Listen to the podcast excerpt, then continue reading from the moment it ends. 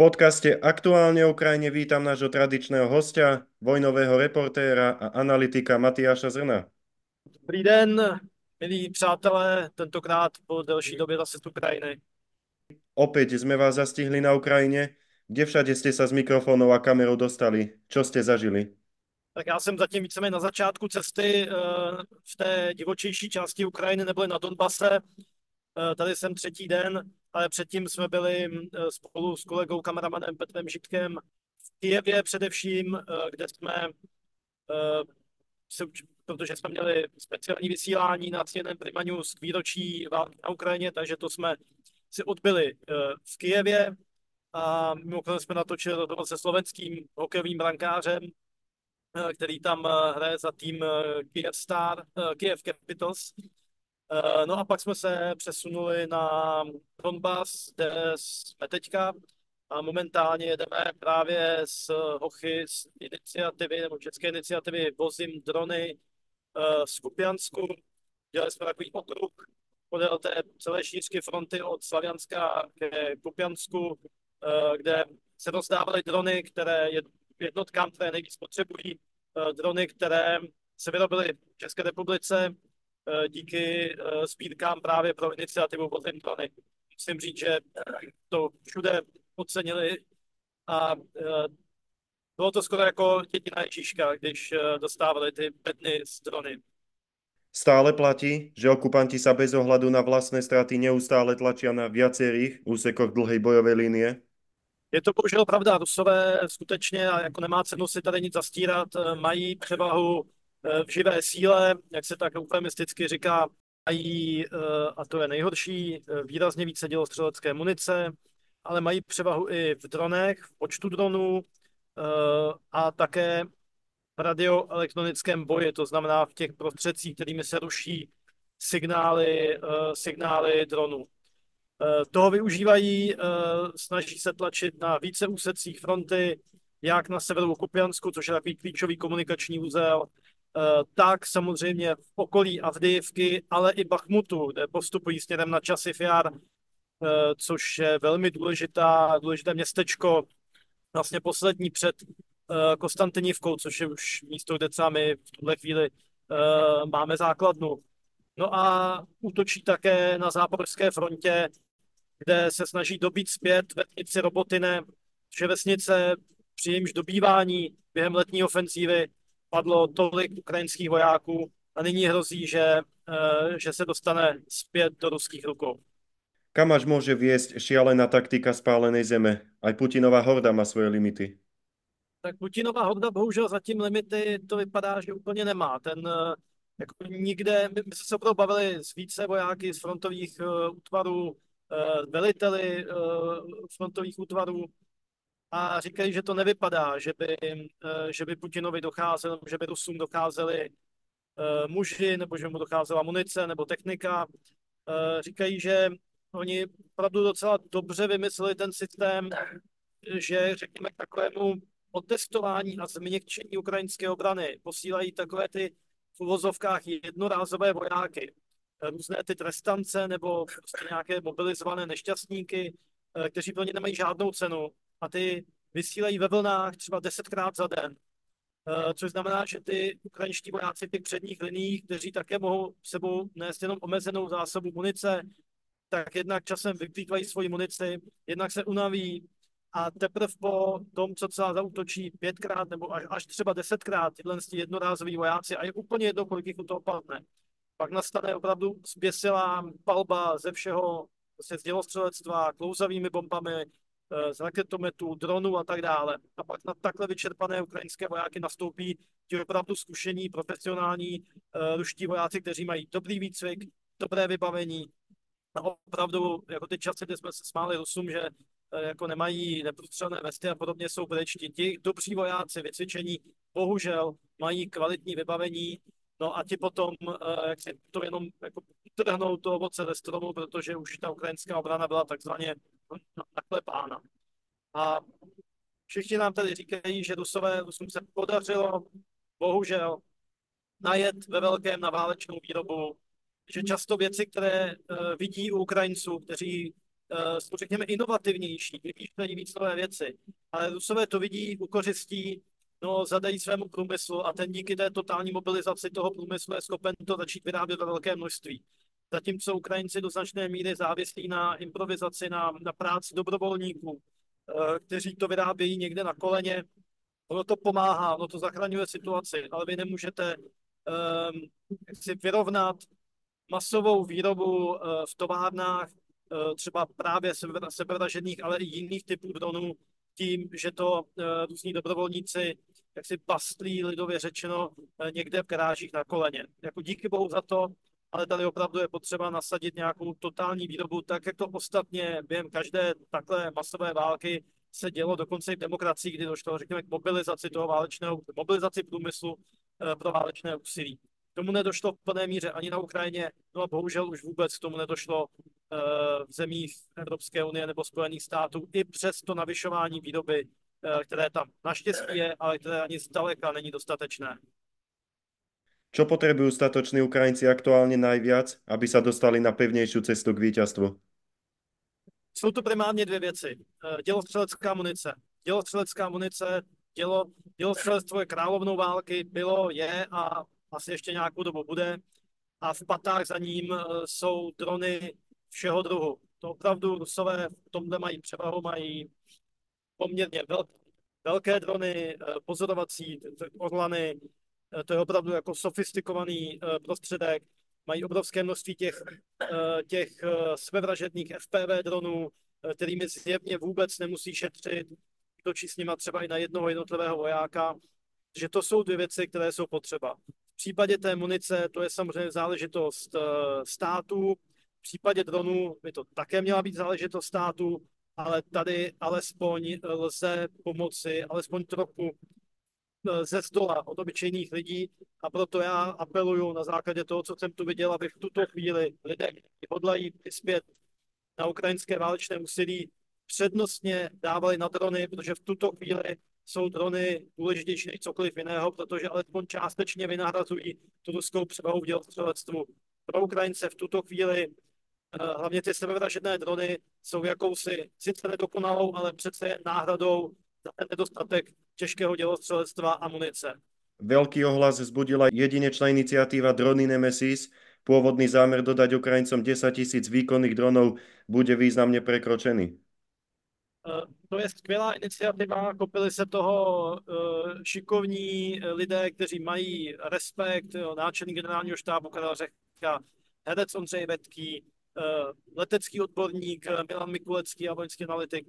Díky tomu se podařilo Eh, podařilo eh, vyzbírat výrazně větší množství peněz, než se čekalo. Jeden jednotlivý dárce dal dokonce 50 milionů korun, to je úžasná, úžasná suma.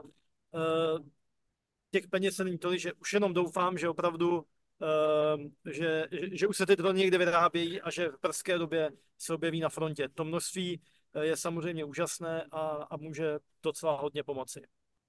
V mene našich poslucháčov ďakujem za video pozdrav k druhému výročiu Putinovej invázie. Bolo z něho cítiť uznanie nezlomného ukrajinského úsilia. Eh, samozřejmě jako člověk, když tam byl opět na těch místech, kde byl před dvěma lety, eh, tak eh, si nemohl nespomenout na to odhodlání, které tehdy cítil z obyčejných Ukrajinců, z mužů, kteří často drželi poprvé v ruce zbraň a byli připraveni se v ulicích a bránit uh, ruským tankům. Uh, takové to sepětí, které tehdy bylo mezi lidmi, to opravdu něco, něco neopakovatelného. Uh, patří to k těm životním momentům, který člověk, který člověk nikdy nezapomene. Jako když jsem v deseti letech stál na Václavském náměstí uh, v roce 1989, uh, tak stejně tak si budu pamatovat uh, únor, březen, březen, já jsem přijel začátkem března 2022 eh, v Kijevě.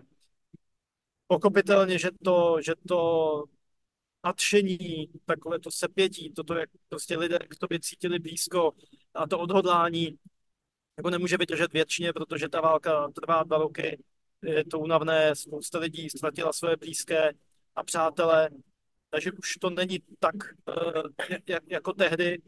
Eh, samozřejmě během těch dvou let se jako objevily opět takové ty nešvary, které ukrajinskou společnost trápily v minulosti, a dnes si samozřejmě nemá cenu, nemá cenu zastírat. Korupce, taková nesmírná byrokratičnost rozhodování, to, co zažívají lidé, kteří třeba přivážejí pomoc na Ukrajinu, kdy mají dojem, že ukrajinským celníkům úplně nedošlo, že ta země je už dva roky ve válce a mají se s tou stejnou napubřelostí, jakou se chovali, jakou se chovali předtím. A ti celníci jsou takový jakoby symbol toho, vlastně toho sovětského přístupu eh, vrchnosti, eh, vrchnosti k lidem. Eh, to je, myslím, něco, co se co bude velkým tématem po válce, protože spousta jak vojáků, tak lidí, kteří se zapojili do obrany země všemi možnými způsoby, tak určitě si už nebudou chtít nechávat tohle líbit a budou mít v sobě to sebevědomí, nově nabité sebevědomí z toho, co dokázali, že ubránili svou vlast, eh, že pomohli, že si pomohli sami velice často, protože ten stát tady nezvládá všechno, tak Ukrajinci jsou zvyklí si pomoct sami, nečekají jako dosové na to, co jim řekne stát, eh, že mají dělat. Takže to, jakoby to nadšení není už takové, to, ta únava je vidět, je vidět jak u vojáků na frontě, tam především, tak samozřejmě i v zázemí, ale vždycky říkám, neznamená to, že by ti lidé se snad chtěli vzdát nebo přijmout nějaké Putinovy podmínky nebo něco podobného. Říkám, že to je takové rezignované odhodlání. Odhodlání člověka, který je v situaci, kde mu nic jiného nezbývá, protože ta válka byla Ukrajincům vnucena. Eh, tady není žádná mírová nabídka na stole, o které by se vůbec dalo diskutovat. Všichni vědí, že Putin eh, nemá nějaký předem definovaný cíl, že by se alespoň dalo říct, že se nějaké linii, protože on by byl jistě schopen uh, jít, kdyby v tuto chvíli měl možnost, tak půjde klidně na Kyjev, kdyby dobil Kyjev, půjde dál, uh, tím, že kdyby měl tu možnost, tak jde až do Užhorodu. Takže je to rezignované odhodlání, které prostupuje pořád uh, celou společnost, ale samozřejmě ta nálada jako v tuto chvíli, kdy ta situace na frontě opravdu, opravdu není jednoduchá, kdy Ukrajinci čelí velké převaze, kdy jejich vojáci jsou vyčerpaní, často jsou bez možnosti vystřídání a rotace, tak ta nálada samozřejmě není taková, jako byla tehdy na začátku, kdy si ještě málo kdo dokázal představit, co opravdu tak totální válka bude znamenat. Velmi nás všetkých potešila i vaša reportáž o našich pieckách pre ukrajinských obrancov. No, nebyla ani tak reportáž, to byl takový krátký rozhovor, protože jsem neodolal eh, ten, ten starý eh, chlapík, eh, ten se říká děda Jura, taková sféra. Uh, on je Rus etnický mimochodem, on je z Ruska, ale je na Ukrajině, uh, má rodinu, jeho syn bojuje na frontě, on sám ve 14 roce uh, tady byl aktivistou za, ukrajinské, za, za Ukrajinu v době, kdy se ten Donbas štípal vedví. No a uh, on hodně pomáhá, opravuje vojákům auta, i vše uměl a také distribuuje ty, ty kamínka, uh, která vyrábíte a která si velmi pochvalovali, že nejdřív jsme mu dali asi dvoje, tak to poslal synovi a jeho kamarádům a pak všichni chtěli taky kamínka, takže jsme tentokrát přivezli, jinak jsme poslali poštou a přivezli jsme ještě nějaká další, která bude teďka rozdávat dalším jednotkám. Uh, musím mu připomenout teď uh, hoši vždycky pošlou nějakou fotku nebo video, ať to vidíme, ale jasné, že to jsou věci, které se nestratí. A je to mimochodem opravdu jako krásný strojírenský, jako krásný výrobek strojírenství, je to radost na to pohledět, velice šikovné, skladné, opravdu jako dobrá práce. Musí vás tešiť, že Česká republika je v mnohých ohľadoch lídrom pomoci Ukrajine. Stačí spomenúť zháňanie veľmi dôležitej munície. Uh, rozhodně, já už se těším, až se dostanu uh, domů a budu si moc někde trošku uh, otevřeněji promluvit s nějakými členy té naší bezpečnostní komunity, abych se dozvěděl nějaké podrobnosti toho, toho plánu nákupu 800 tisíc dělostřeleckých granátů. Zatím vím jenom to, co všichni ostatní z médií z pochopitelných důvodů. Tohle je celkem diskrétní záležitost, o které se asi nemluví úplně, úplně navenek, ale samozřejmě jsem zvědav, kde se podařilo tu munici získat. Eh, těší mě, že se zdá se podaří velice rychle sehnat na ní peníze. Teď jde opravdu o to, aby se co nejdřív, eh, co nejdřív ta munice dostala na frontu. A jinak mě samozřejmě těší, že máme eh, v čele eh, člověka, tedy prezidenta, který je ochoten toto svou autoritou zaštítit, eh, že máme vládu, eh, která je natolik schopná, že je to, že je to schopná prakticky vyjednat, protože přiznám si, je to spíše vyjednávali lidé z vlády, no a myslím tím především premiéra Fialu a, a ministrní obrany Černochovou, ale že máme i konkrétní lidi a já myslím si, že asi všichni tuší, že zatím stál především Národní bezpečnostní poradce Tomáš Pojar.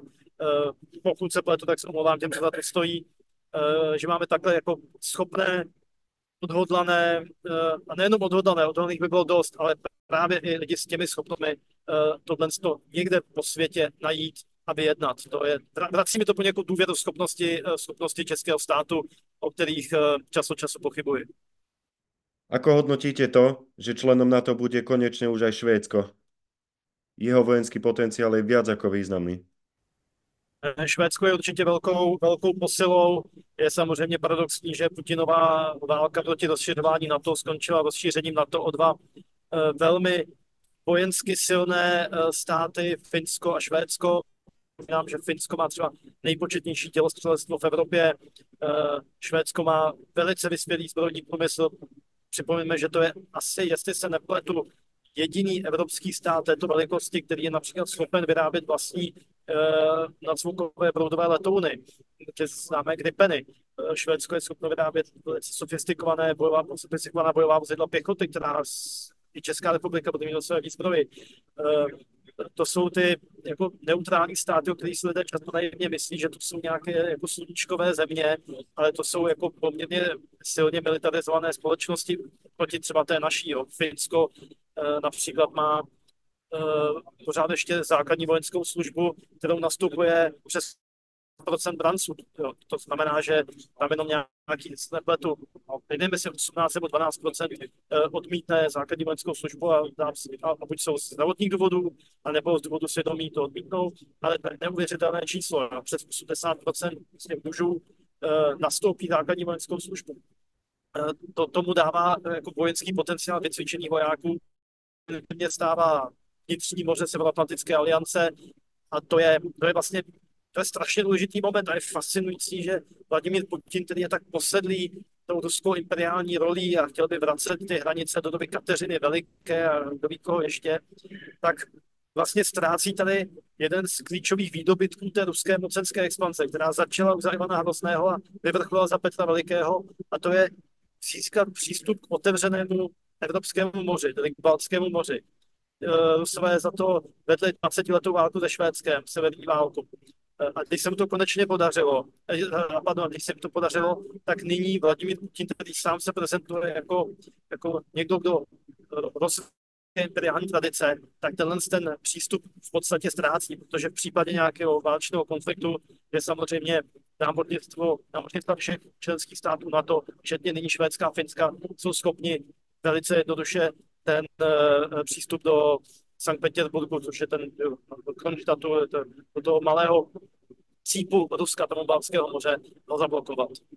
Ako vnímate parížský summit o Ukrajine? Naplní se nádej, že Ukrajina dostane větší podporu? Uh, doufejme, z nějakého důvodu prezident Macron, uh, který ne, že by úplně na Ukrajinu kašlal, ale zároveň jako úplně nehrála Francie prim v dodávkách zbraní a munice nebo diplomatické podpoře uh, Kijeva, tak uh, nějak šel do sebe, ať už šlo o snahu, což by tak francouzům odpovídalo, dokázat nějak um, prokázat vlastní velmocenské ambice v rámci Evropy, že dokázat, že oni jsou tím lídrem Evropy, že oni jsou schopni zařídit to, co jiní nejsou schopni. A to je celkem v tuhle chvíli jedno. Podstatné je, že se situaci takového nevedení Evropy, jak bych to řekl, nemáme nějakého jasného lídra eh, v Evropě. Eh, rozhodně nemáme žádnou výraznou postavu. Eh, nemáme tady žádného De Gaulle, nemáme tady žádného Kola, nemáme tu žádnou Tečerovou a tak dále. Kdo přes všechny výhrady a Macron opravdu není nějaký monopolitní politik, tak z nějakého důvodu se rozhodl stát se tím lídrem, alespoň v tomto ohledu. Pokud se alespoň většina toho, co, o čem se tam jednalo, eh, to znamená urychlení dodávek munice, i nakupování munice ze zemí mimo Evropskou unii. To bylo mimochodem to, co francouzi původně nechtěli, jo, protože francouzi myslí na to, aby z toho profitovali francouzské zbrojovky.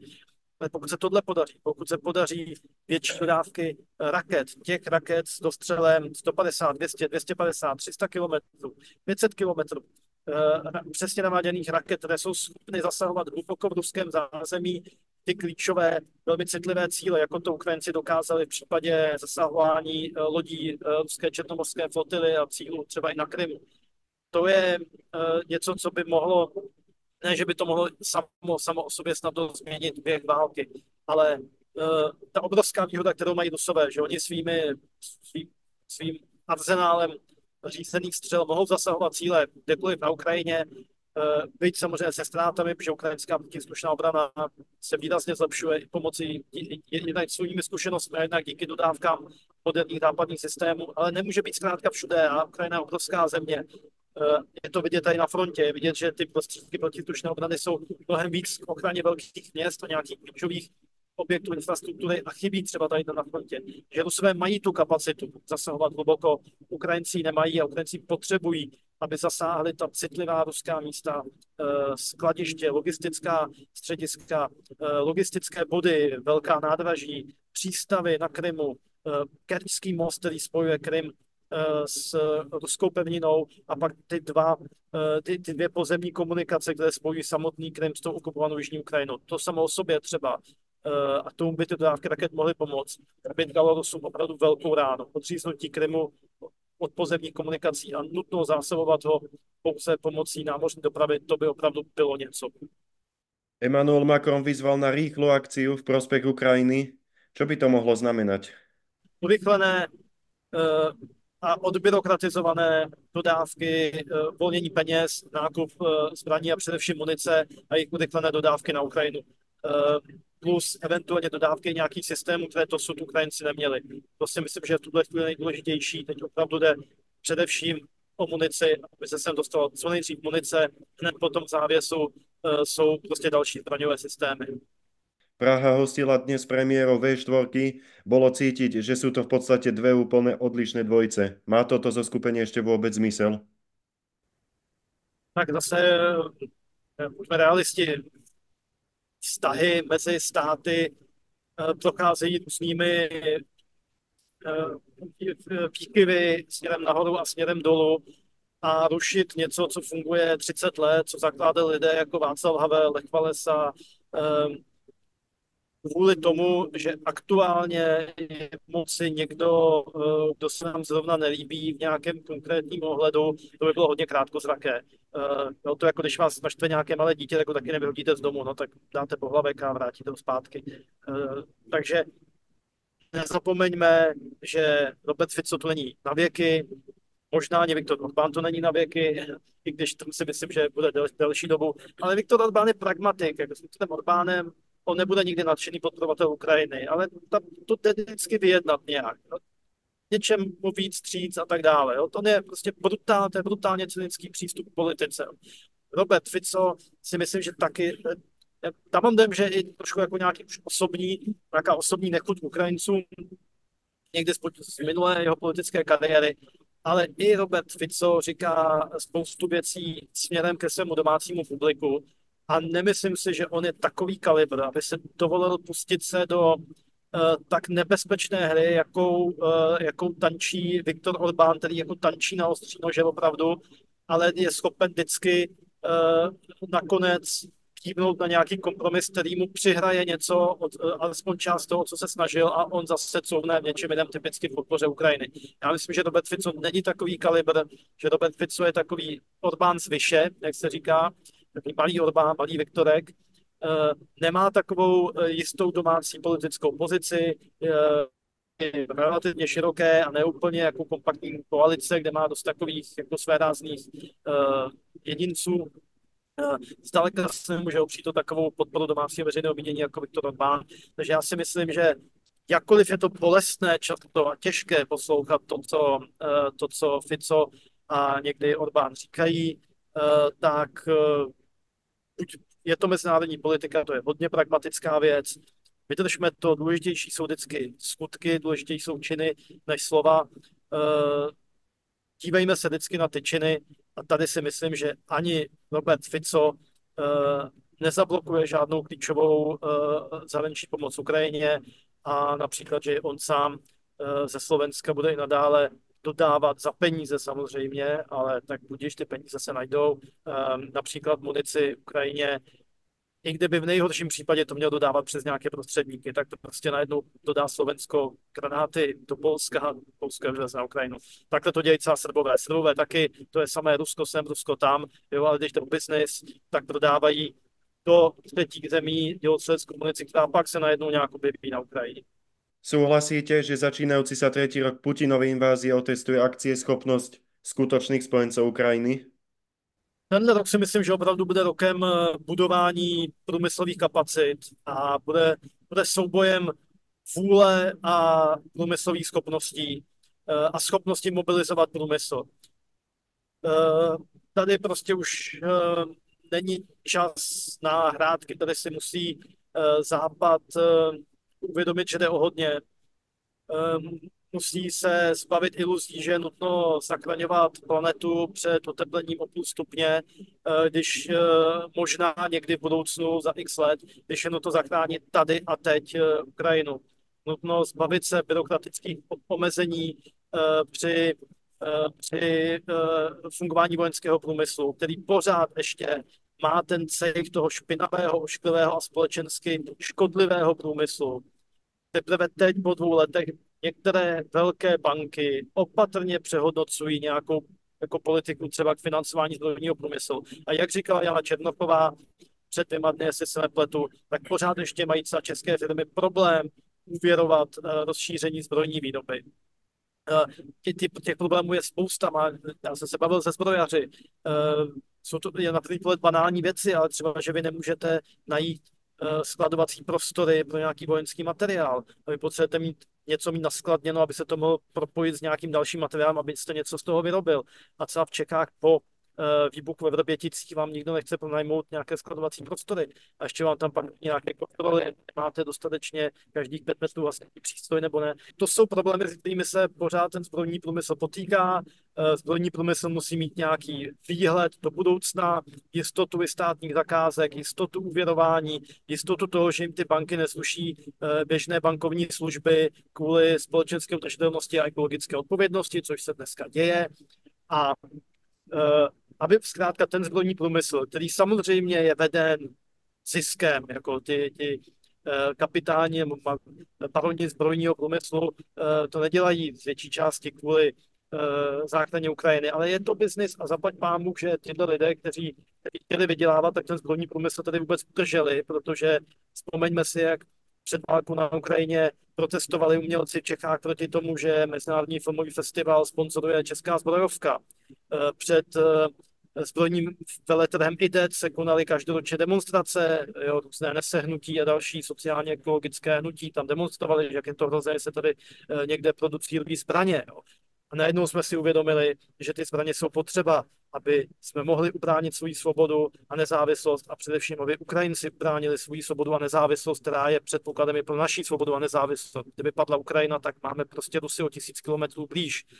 Takže to je změna celého paradigmatu, celého nahlížení eh, na něco, co jsme v Evropě na to, uh, označili za něco ošklivého, špinavého, morálně závadného, ekologicky jaksi odpuzujícího a tak dále. To se musí změnit, tady se musí najet na výrazně masivnější výrobu. Jsme my, Evropa a Spojené státy, jsme největší ekonomický blok na světě, jsme lídry v technologiích, pořád ještě v celé řadě eh, ohledů eh, zvládly eh, evropské státy najet na masovou válečnou výrobu za první světové války, za druhé světové války, zvládli jsme uzbrojit sovětský svaz.